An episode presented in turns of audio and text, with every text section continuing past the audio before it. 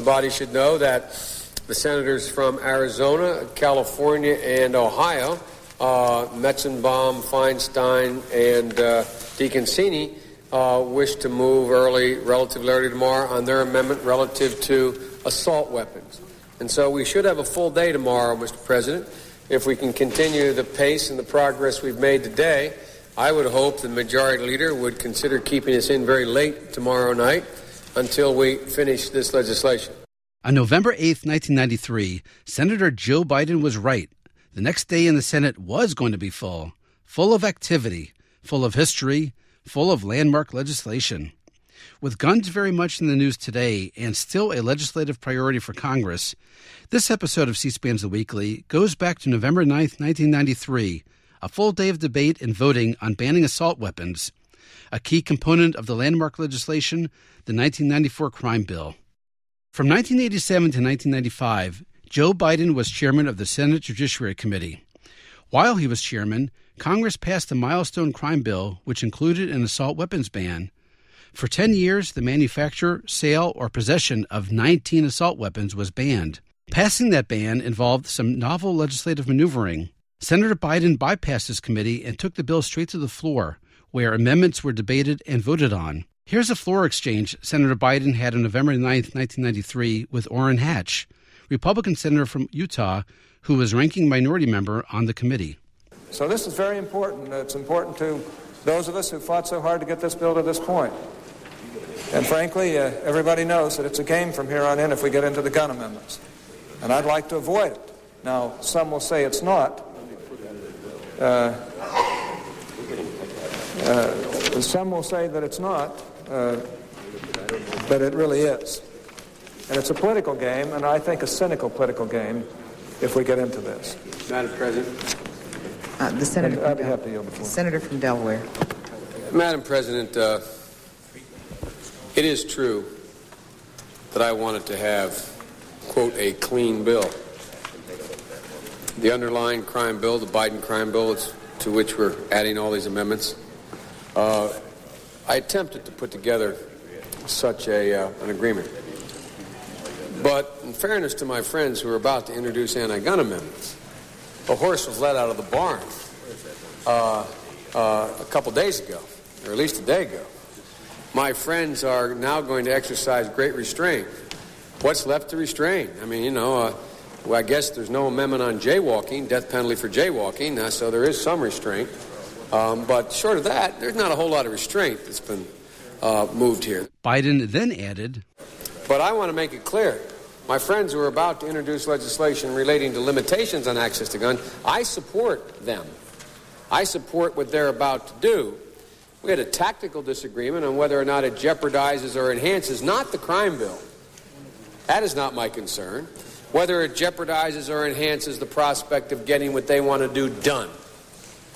I lost that argument with my friends.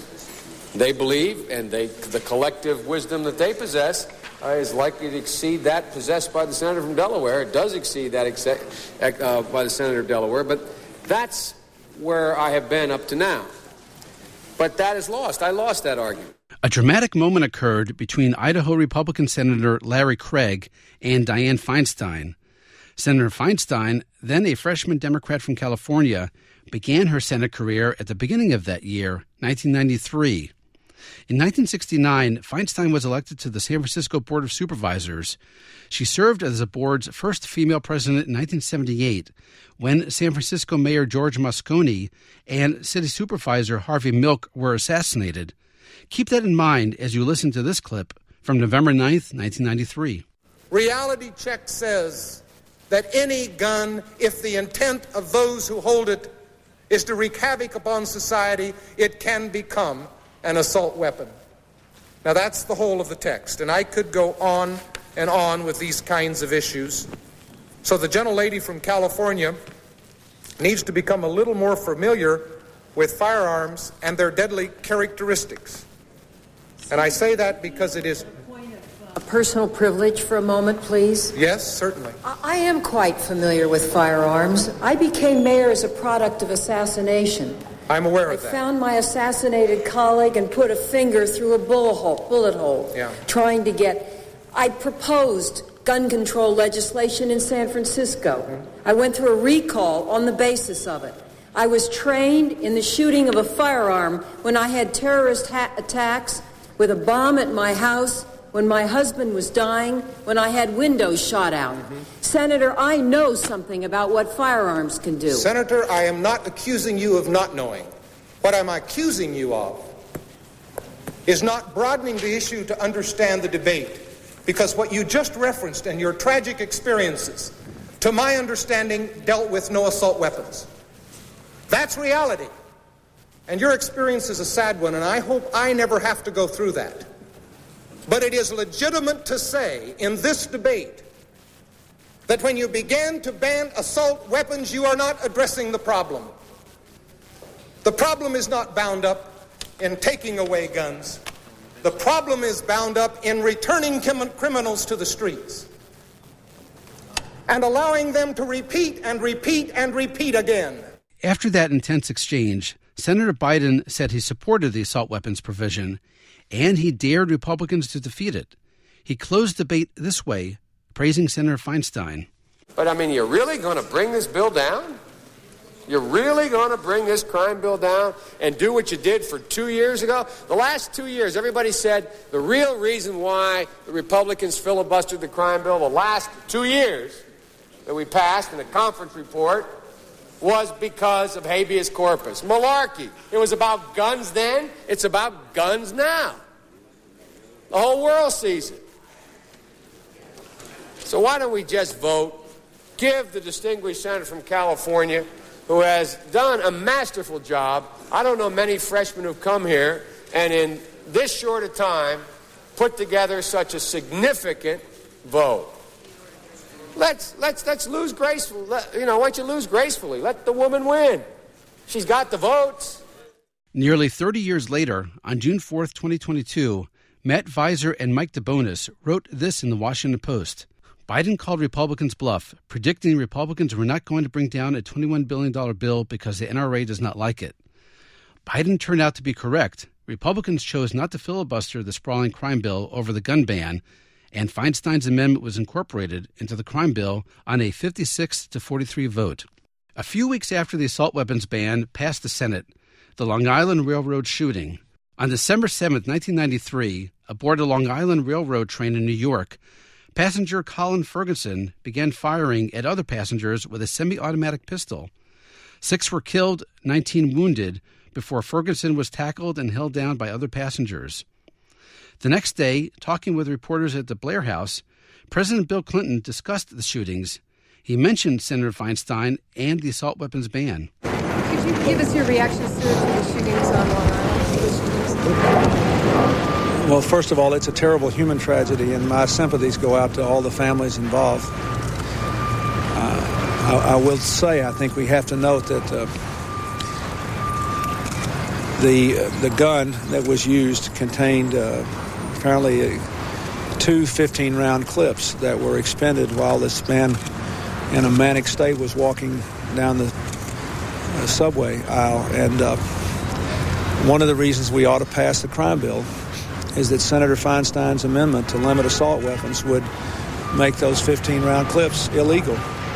They are not necessary for hunting or sports purposes, and it simply allows you to shoot and wound more people more quickly. So I, I hope that, that, that this will give some more impetus to the need to act urgently uh, to deal with, the, with the, the, the unnecessary problems of gun violence in the country. Next stop for the assault weapons ban the House of Representatives.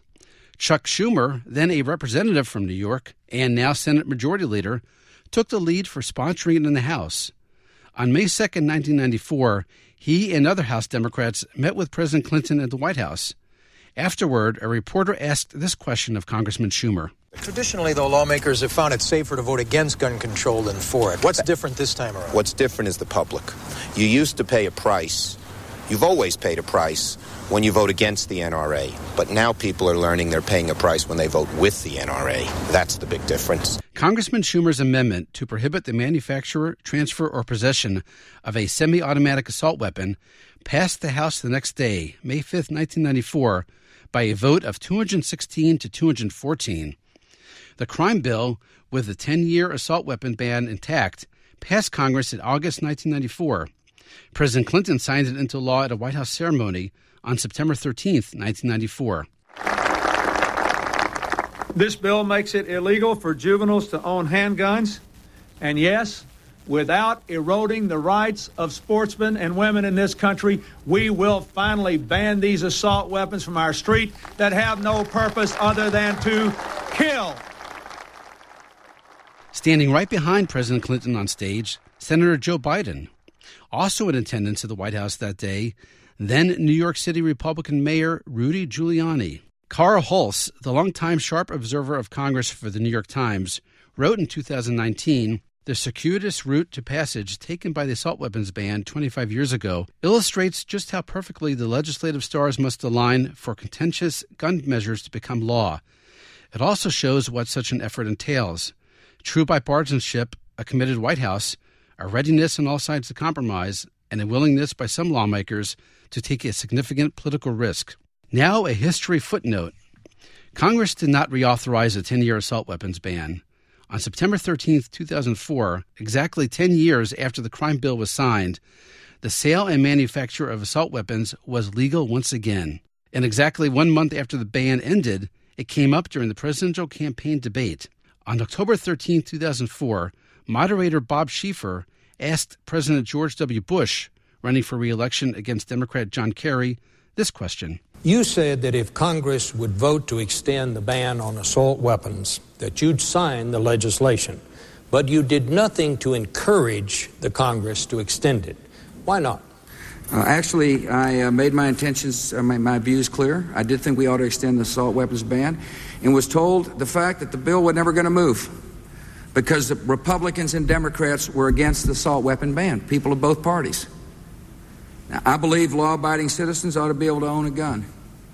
I believe in background checks uh, at gun shows or anywhere to make sure that guns don't get in the hands of people that shouldn't have them. But the best way to protect our citizens from guns is to prosecute those who commit crimes with guns. What's next? Glenn Thrush of the New York Times wrote in June 2022 that the ban, a central policy goal of Democrats after a spate of mass shootings, was allowed to expire so quietly without the party mounting a major effort to preserve its most consequential gun control achievement in decades is increasingly a matter of puzzlement and outrage. Meantime, Matt Viser and Mike DeBonis of the Washington Post also wrote this in June 2022. Even Senator Dianne Feinstein, who with Biden led the effort to include the ban in the sweeping 1994 crime bill, is not focusing on restoration. Instead, she has advocated for a new bill raising the minimum age for the purchase of assault weapons and high capacity magazines from 18 to 21. As an example, here's Senator Feinstein during a June 15, 2022 Judiciary Committee hearing held after the Uvalde, Texas school shooting. This country is no stranger to the horror of gun violence and its impact on our nation's children.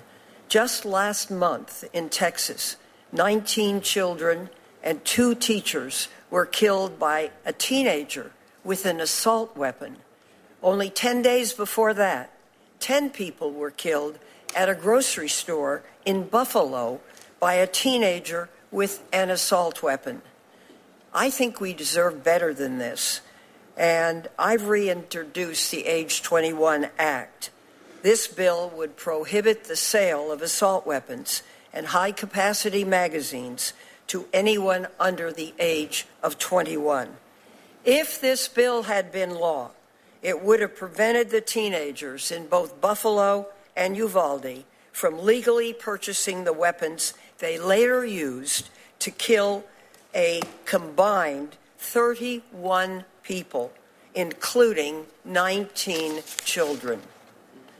I really deeply believe, I've been on this committee for a long time, that we need common sense reforms like the Age 21 Act to protect our children.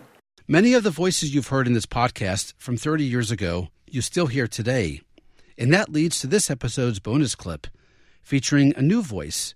You might have wondered why Senator Feinstein's assault weapons ban passed the Senate in 1993 by a majority vote and not subject to a filibuster meaning it would have needed 60 votes. For the answer, We fast forward to present day. On January 12, 2022, Chris Murphy, the Democratic senator from Connecticut who is currently at the center of the gun debate in Congress, is addressing his colleagues on the Senate floor. The topic is changing the Senate filibuster rules. It didn't used to be that the filibuster, the 60 vote threshold, was applied to everything. Up until the 1970s, cloture votes were almost non existent in the Senate. Big things routinely passed with 50 votes. In ni- think about this. In 1994, Senator Feinstein forced a vote here on one of the most controversial topics that we could talk about a ban on assault weapons. It received, in 1994, fewer votes than did the Manchin Toomey background checks bill 30 years later. But the assault weapons ban, arguably way more controversial than the background checks bill, passed and became law. Well, the background checks bill didn't. Why? Because in 1994, many important votes, even the assault weapons ban, were allowed to proceed on a majority vote basis. That all changed, mostly when Democrats won the Senate in 20, 2007 and Barack Obama was elected president. That's it for this episode of C SPAN's The Weekly. A reminder you can do your own searches in the C SPAN video library. Just go to cspan.org and use the search bar on top. Find more top moments from the many years Congress has debated and voted on guns and also search for other landmark legislation. Thanks for listening and happy searching.